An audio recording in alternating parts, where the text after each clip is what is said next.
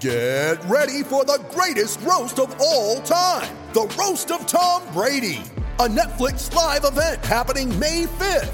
Hosted by Kevin Hart, the seven time world champion gets his cleats held to the fire by famous friends and frenemies on an unforgettable night where everything is fair game.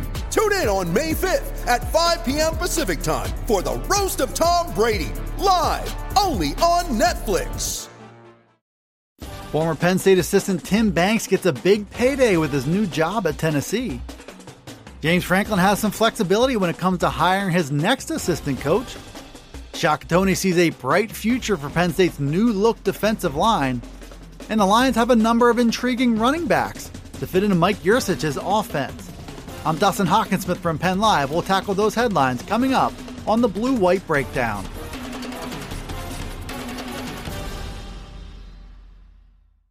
Penn State lost an assistant coach for the second time this offseason when Tim Banks left for a promotion at Tennessee. Banks was the co defensive coordinator and safeties coach for the Lions the past five seasons.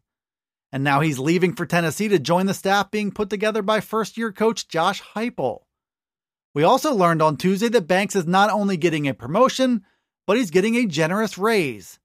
The deal he signed with Tennessee was for three years and $4.2 million. Banks is expected to cash in with a $1.3 million salary for the season ahead. Penn State legally does not have to disclose salary information for assistants, so Banks' pay during his five year stay in Happy Valley is not a known figure by the public. But what we can assume is that it wasn't in the seven figure range he'll be getting at Tennessee, and that the job offer from the Volunteers was simply too good for him to pass up.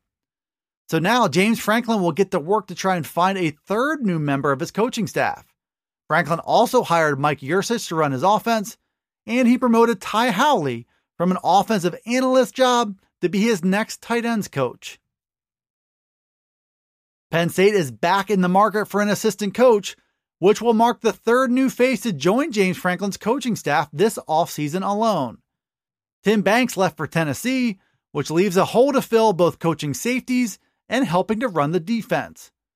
Franklin will pound the pavement looking for another bright mind to add to his staff. And the big questions are who will that person be?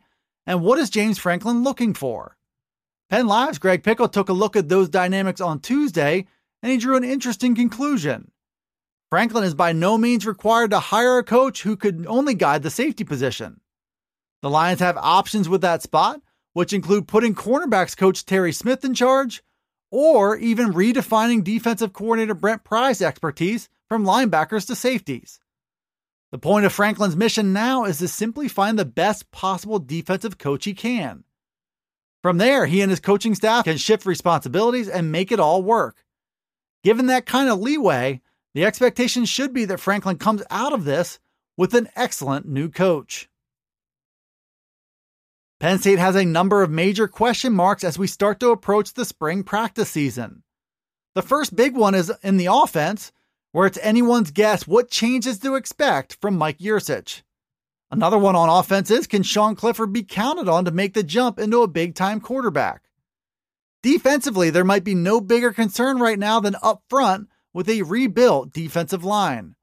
Shaka Toney, Jayson Oweh, and Shane Simmons are all out of the defensive end rotation, and starting tackle Antonio Shelton made the decision to transfer to the University of Florida. All told, the Lions will be replacing three of four starting defensive linemen and three of their top four defensive ends.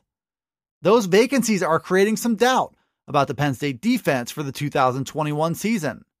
Shaka Toney, though, has no such doubts. He told Penn Live that the D line is in good hands and that guys like PJ Mustipher and Fred Hansard are ready for the leadership roles coming their way. Toney also expressed confidence that sophomore Adisa Isaac can emerge as a starter and a star. If all those things happen, and if a couple key transfers play at a high level, Shaka Toney might just be right. Through all the offseason talk of a new look Penn State offense, the focus has consistently been on the passing game and quarterback Sean Clifford.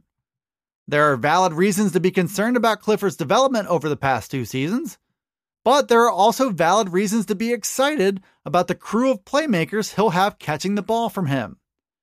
Much less of the focus so far has been centered on the Lions' running backs and their ground attack as a whole.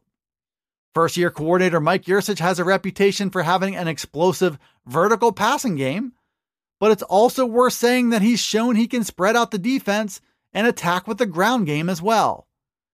If that's the case at Penn State, Yurcich will have no shortage of options. Noah Cain is an established chain mover who missed most of the 2020 season to injury. Keyvone Lee was pushed into duties as a true freshman, and he responded to that role very well. Devyn Ford is shifty and talented. Caziah Holmes showed power, speed, and quickness as a true freshman in 2020. And John Lovett is a big back who just arrived from Baylor through the transfer portal.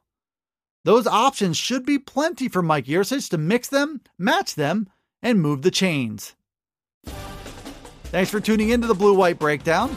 It's available on Penn Live. You can also find it on Alexa, Apple, Google, Spotify, and Stitcher.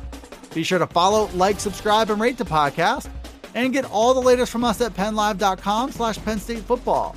You can also check us out on Twitter, Facebook, and Instagram. This is Dustin Hockensmith from Penn Live signing off until the next Blue White Breakdown.